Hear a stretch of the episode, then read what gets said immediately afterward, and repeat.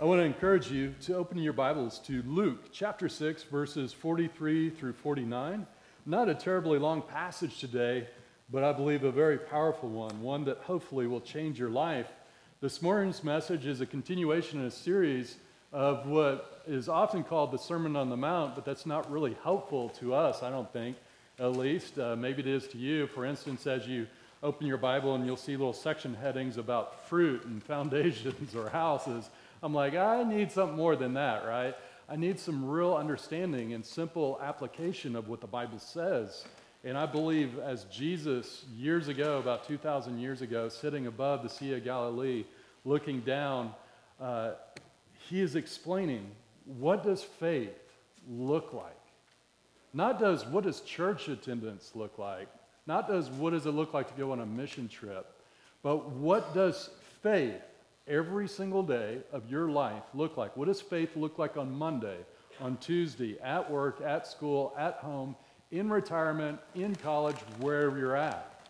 And let me see if I can simply give you an illustration before we begin. I have a good friend here who has a son who is a top notch chef, one of the finest chefs in the country, perhaps even the world. And I get to hear stories about him and getting to eat the chef's food. And oftentimes, if you can picture this in your mind, we approach Christianity as if we're attempting to live as chefs. Yet, when we really think about it, instead of living as a chef, we often approach our chefness, if you will, as if I'm going to become a chef and I'm going to live as a chef, and we equate that with going to a restaurant and eating fine food oh, yes, maybe once in a while we'll, we'll go in the back of the kitchen and offer to help out a little bit, clean up some dishes and cut up some veggies or something. But what we are really doing is just sitting there and enjoying the fruit of the chef. And that's kind of how Christianity was presented to me as I grew up. It was all about going to church. And I would experience the fruit and the blessings of other people who were walking with Christ. And as I would listen to them and as I'd watch their lives, they were just, it was something different. And I got to experience that once a week. But when I would go home and when I would go to school, it, it was different. And so what I kept doing is I tried to attend church more. I tried to attend retreats and summer camps. And you know what I'm talking about if you've ever been on those, where you get to truly focus on God during those times. And it seemed like that was the answer. But the real question is simply this How do we take that good food and all of a sudden not just enjoy it, but be the individual who is producing it, who is living as a chef, who is just dramatically changed, where people are coming to us and they're seeing the food and and the good stuff that we're producing. And that's what we're talking about today good fruits. How do we produce that? What does it look like? And this self examination, and on the chairs before you, on those little sticky notes, I believe it's a simple tool, and I'm, I'm hopefully going to explain what that tool is, but how you utilize that to radically change your life. A sticky note of all things. So let's jump into the text. We're going to begin in verse 43. And it says this For no good tree bears bad fruit. No kidding, right? that's, that's not rocket science. Why is Jesus talking about this? Well, let's continue. Nor again does a bad tree bear good fruit. We can figure that one out. For each tree is known by its own fruit. For figs are not gathered from thorn bushes, nor are grapes picked from a bramble bush.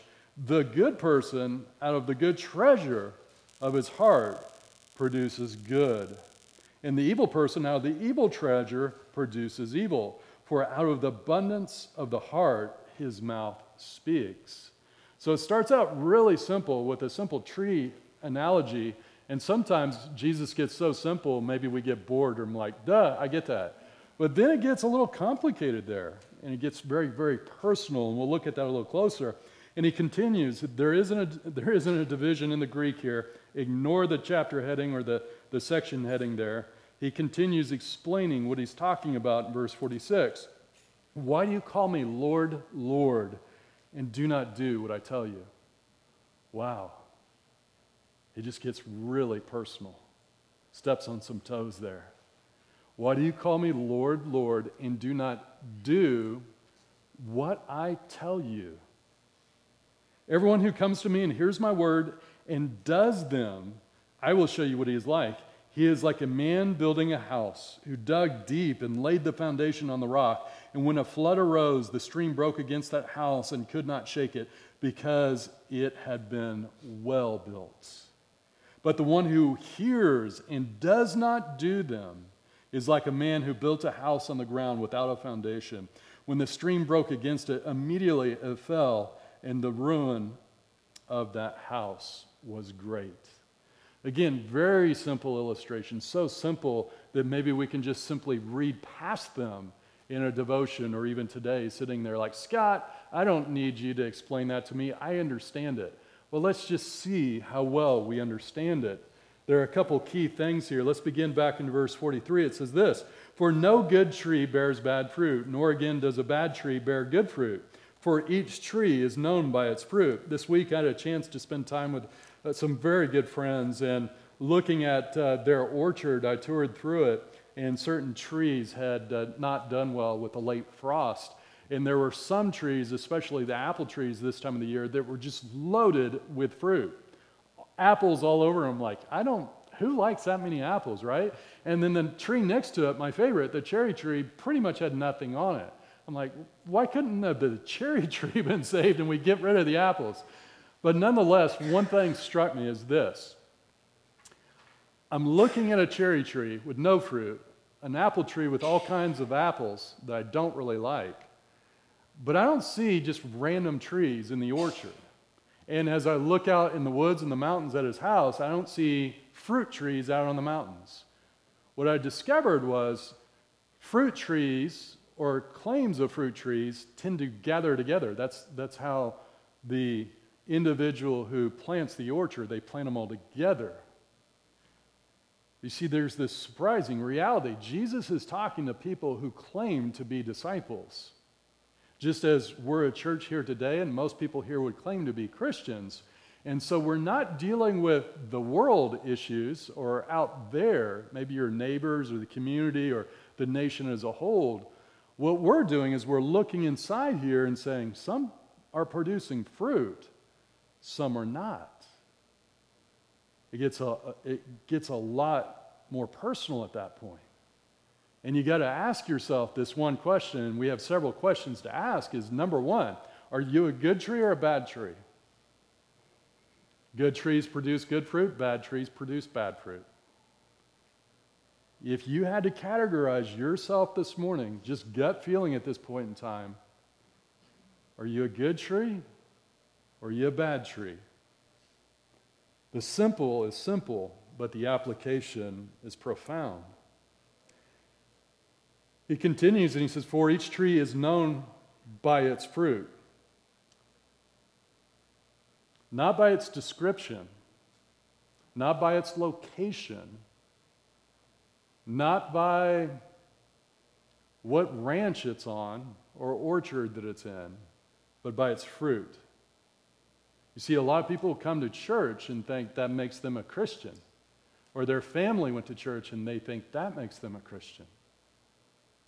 Jesus says you're, n- you're known by your fruit, not by the church that you attend.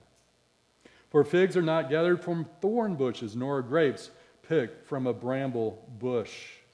Once again, the, the stark contrast from wild brambles to a individual who has planted an orchard and, and a garden, God being the gardener and planting. This is a work done by God. He has created in you a new heart if you have trusted Him in Him as Lord and Savior. But this process of change, this process of lordship, this is what it looks like. This is what faith looks like. The brambles are outside the orchard, the fig trees are in it. Verse 43, it says, The good person out of the good treasure of his heart. And this is one of the biggest issues that I've dealt with as a pastor in 13 years.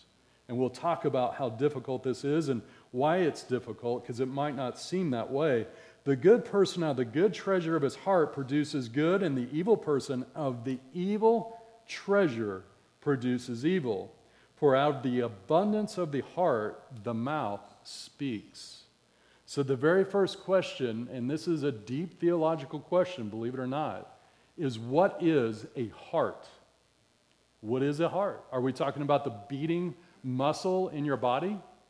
No, we're not talking about that. Most people read that scripture and we know that. Just like if you were talking to maybe a loved one, you say, I love you with all my heart, they know you're not talking about the muscle in your chest. So, what is it? Well, there are basically two approaches. There are a lot more, but two primary ones. In Southern Baptist life, if you've been in a Southern Baptist church, you have probably been taught what is called a tripartite division of mankind. That's a big word, right? Well, now I get your attention. We've moved from fruit trees, bad trees, and we're like, what in the world is tripartite? Well, it just means this Southern Baptists over uh, the years have interpreted the scriptures as that man, God created man in three parts body, physical body, soul, and spirit. The problem with that, if you know your Bible at all, there's a lot more that's going on there, right? You have a mind, you have a will, you have conscience, you even have strength that is described as something other than just simply your physical strength. And then in the Old Testament, there are Hebrew words that aren't even translated literally, but they talk about your bowels or your kidneys or your throat. Much like we would say, if you're making a hard decision, you, you would say, I'm going to go with my gut, right? So I would actually reject the tripartite view because it oversimplifies what Scripture says. And it tries to do that in a helpful way but I believe ultimately it's not very helpful because it's confusing. The second view that is predominant is the one I would hold to, and it's called a bipartite or two part, that you are two parts, essentially. There is the physical you, which means the physical you. Imagine that. But notice this when we talk about our physical selves, we say my foot, my hand, my eyes, my ears, right? They are all independent, they're individual, but they're all connected. So we talk about them individually, but they're a part of one single whole.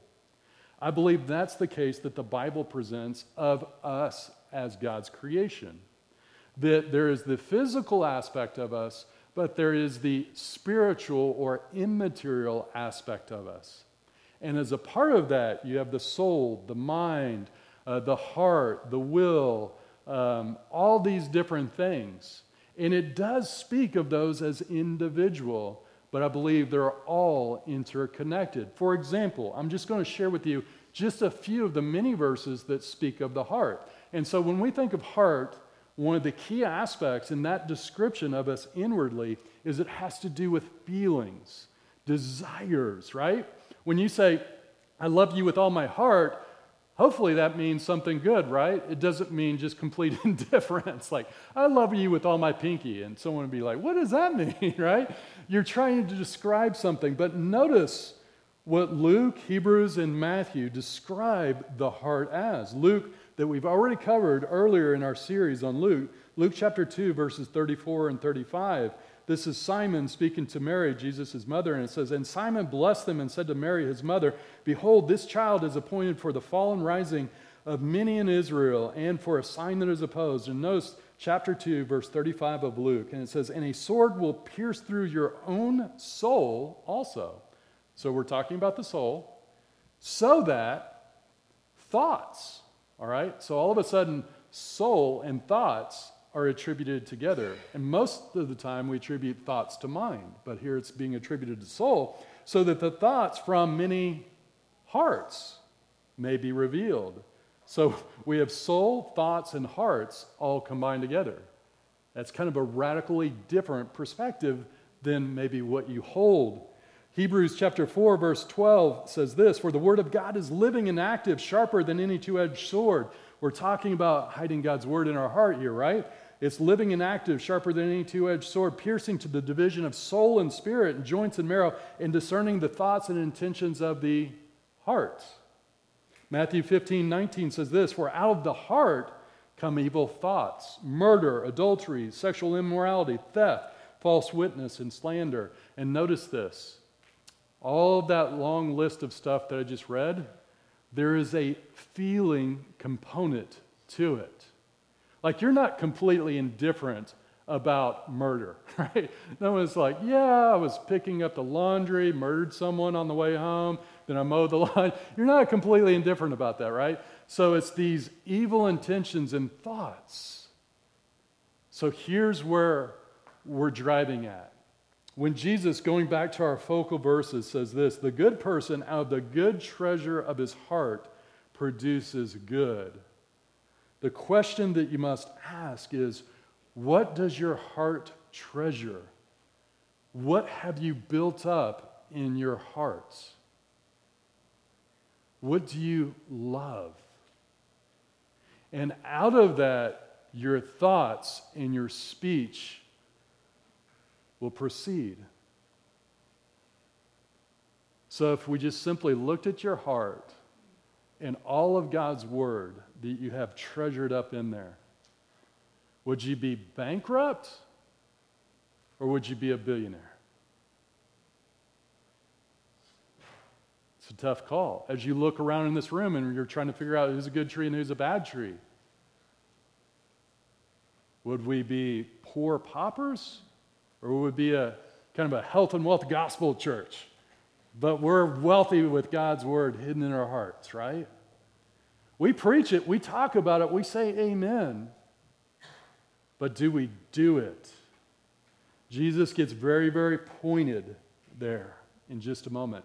But I want to caution you because we can deceive ourselves. I want you to think about a few things that are not treasuring up God's word and hearing it flow from the heart. Out of the heart, the mouth speaks, Jesus says in verse 45. Do not mistake silence for godly speech, they are different. If you're around someone who's really quiet, a lot of people will mistake that quietness for a lot of things. Maybe it's aloofness, maybe it's godliness. No, silence is silence. It is not godly speech, it is not good fruit. It's, it's neither. Friendliness, another one. If you walked in here today and someone was friendly to you and you were chatting and they were smiling, well, that's friendliness. Hopefully, that's even love. But that is not godly speech. Do not confuse the two. And just in your mind, think about it like this Have you ever been around someone that was just saved? They're full of joy. They're talking about Jesus like he's their best friend, like he's standing next to you. They're talking about sin, forgiveness, and it, it, might make you a little uncomfortable. Like, this guy's a little bit of a Jesus freak.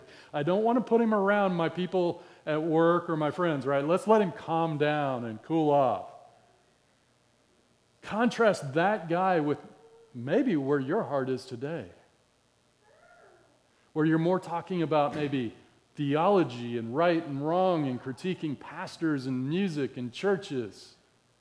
Do not confuse worldly conversations with godly speech. And finally, do not confuse religious knowledge or theology with godly speech.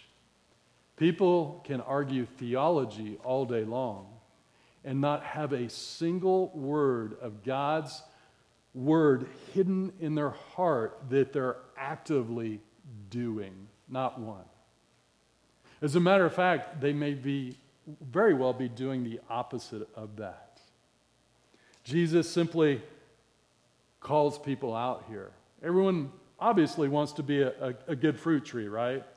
And hopefully you're not the thorn bush. So if you're looking around here today and you're like, hmm, I'm a good tree.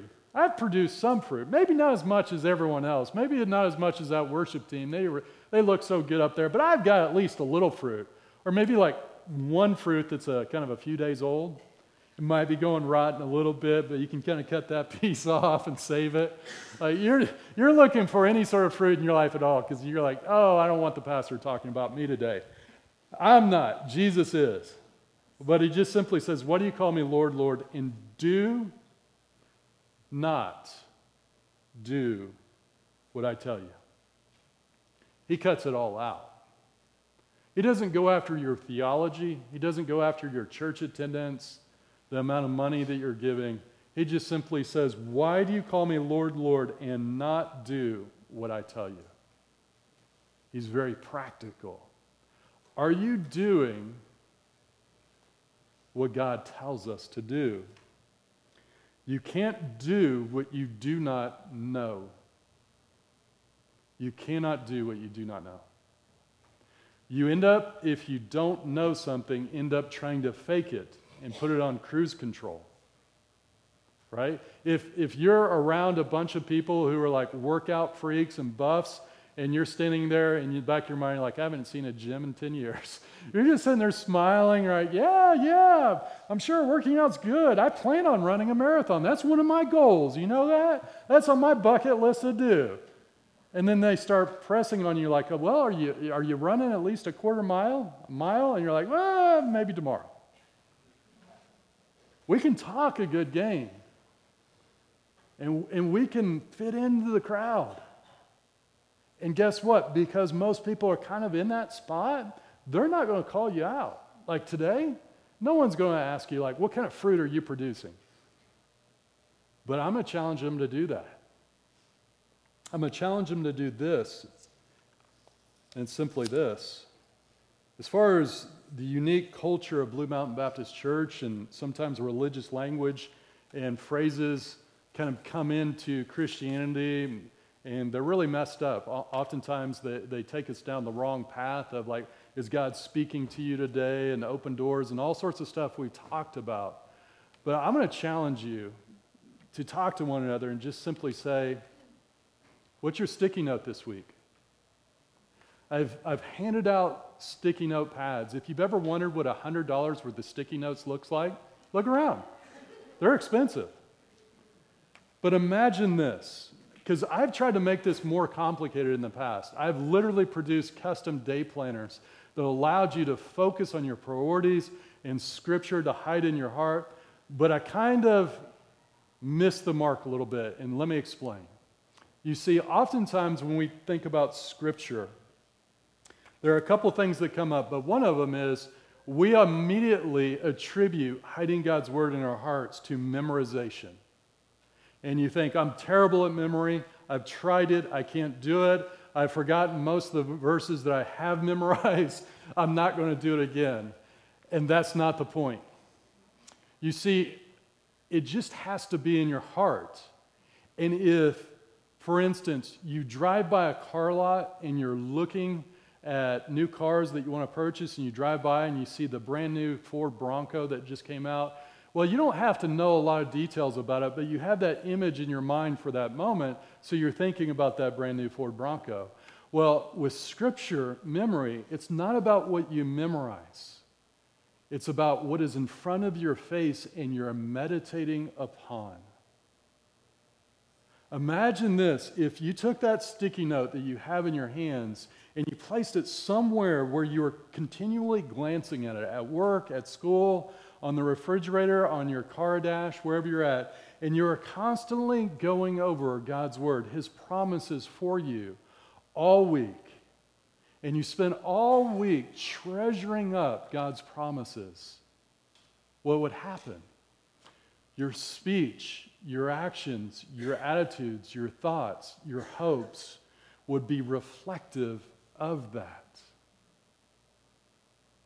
Can you imagine doing that all week? Now, look down at your sticky notepad that I gave you. There are a lot of these on there.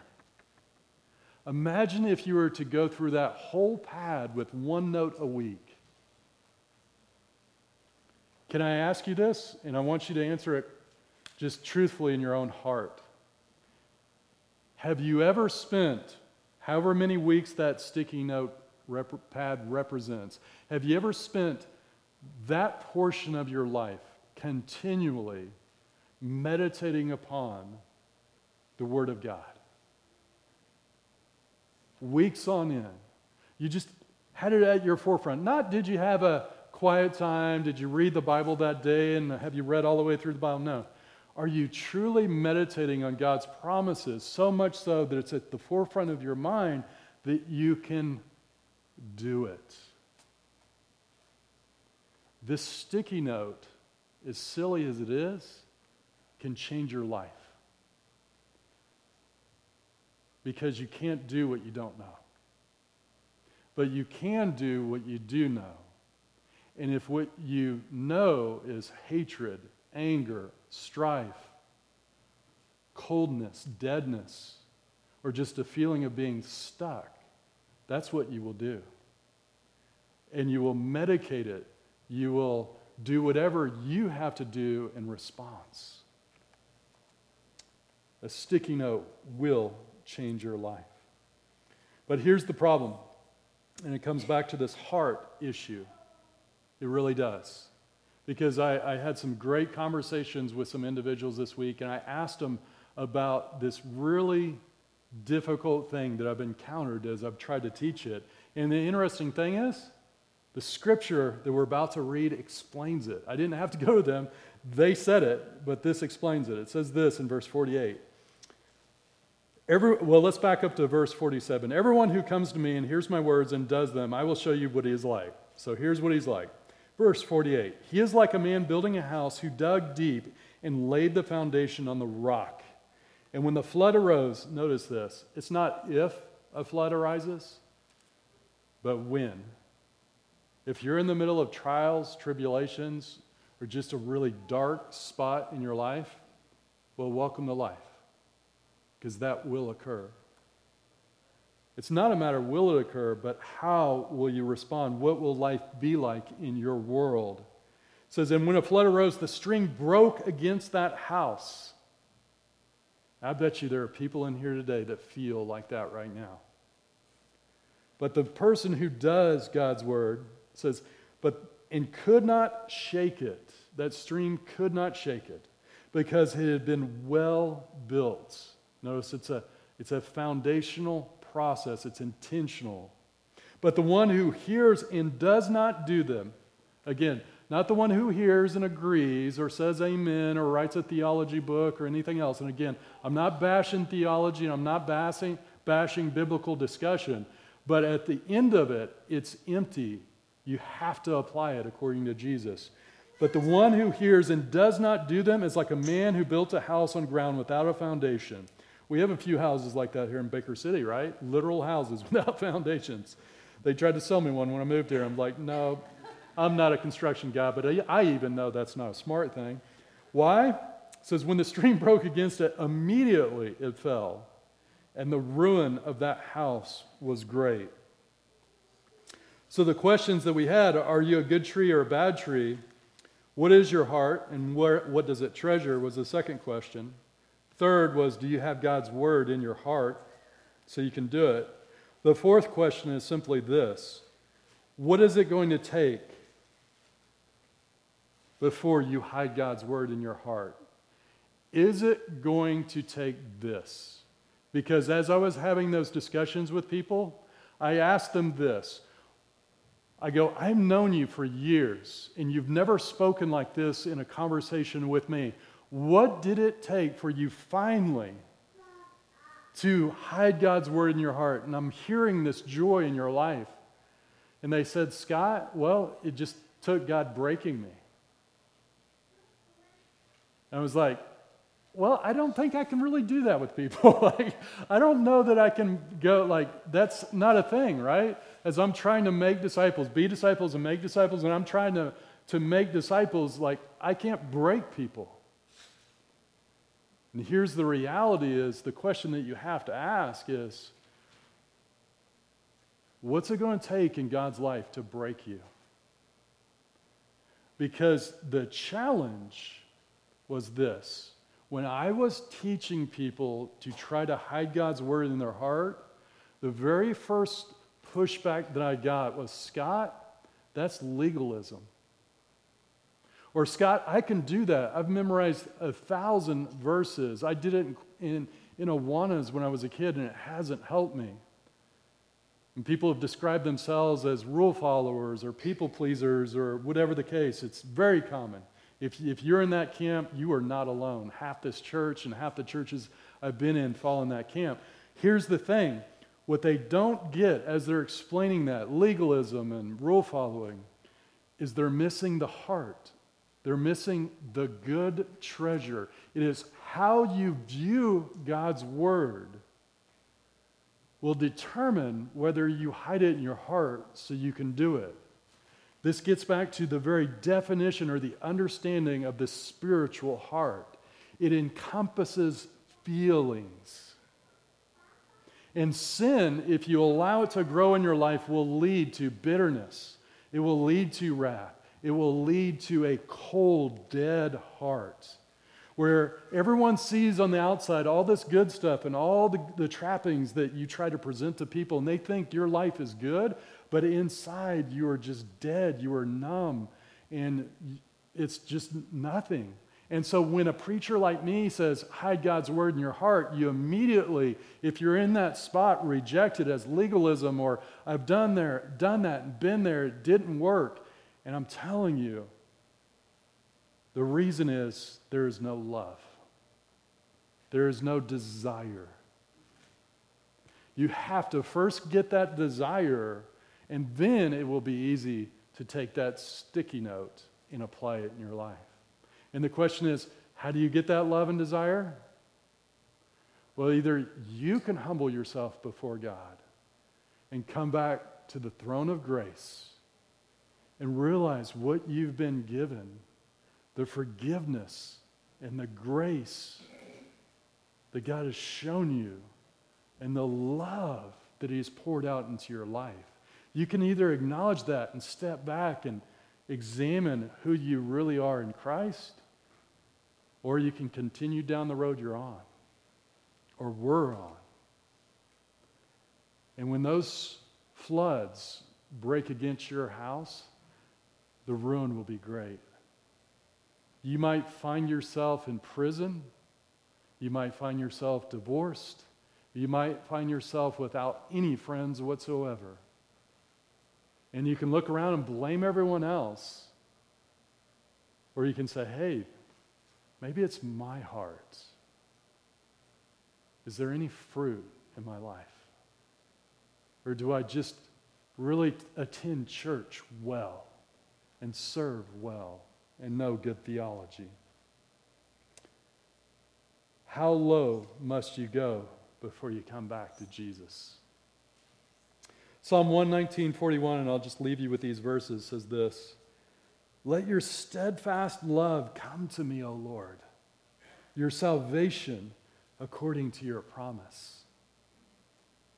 Does that ring true to you at all? Do you hear that and does that sound like good treasure to you, or does it sound like more preaching? Let me read it again Psalm 119, 41.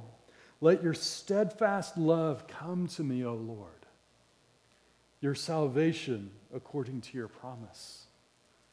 Psalm 119, 50. This is my comfort in my affliction, that your promise gives me life. Is that where you go in affliction? That your promise gives me life? Psalm 119, 57 through 59 says this The Lord is my portion. I promise to keep your words. Does that sound legalistic? Does that sound like a guy who's just trying to follow rules? He said, The Lord is my portion. If, if your heart is not in a place where you genuinely love God, you either have never met him, and I would encourage you to do that today, or you're in a spot that you've allowed yourself to get, whether it's circumstances not your own, or other people, or your own decisions, where that's just not what you're feeling. I encourage you to use that sticky note right away. Don't find a rule to follow, but find a passage about who God is and his love says, The Lord is my portion. I promise to keep your words. I entreat your favor with all my heart. Be gracious to me according to your promise. When I think on my ways, I turn my feet to your testimonies. This is what faith looks like. Part four. Our hearts are filled with God's good treasure, producing good. What does your sticky note say this week? Ask that of one another this week. What does your sticky note say this week? If they can't answer it, maybe they've got another system. Don't be too hard on them. But they know what you're talking about. And if they still can't answer it, be an encouragement, be a blessing. Encourage one another, love one another, build one another up. What does your sticky note say this week? Let's pray. Father, sometimes following you seems so complicated. If you read through the Bible, and maybe uh, we're just simple people, but we have so much going on in our life husbands, wives, children, finances, work, ministry. Help us to simplify it by just taking your word and meditating on it.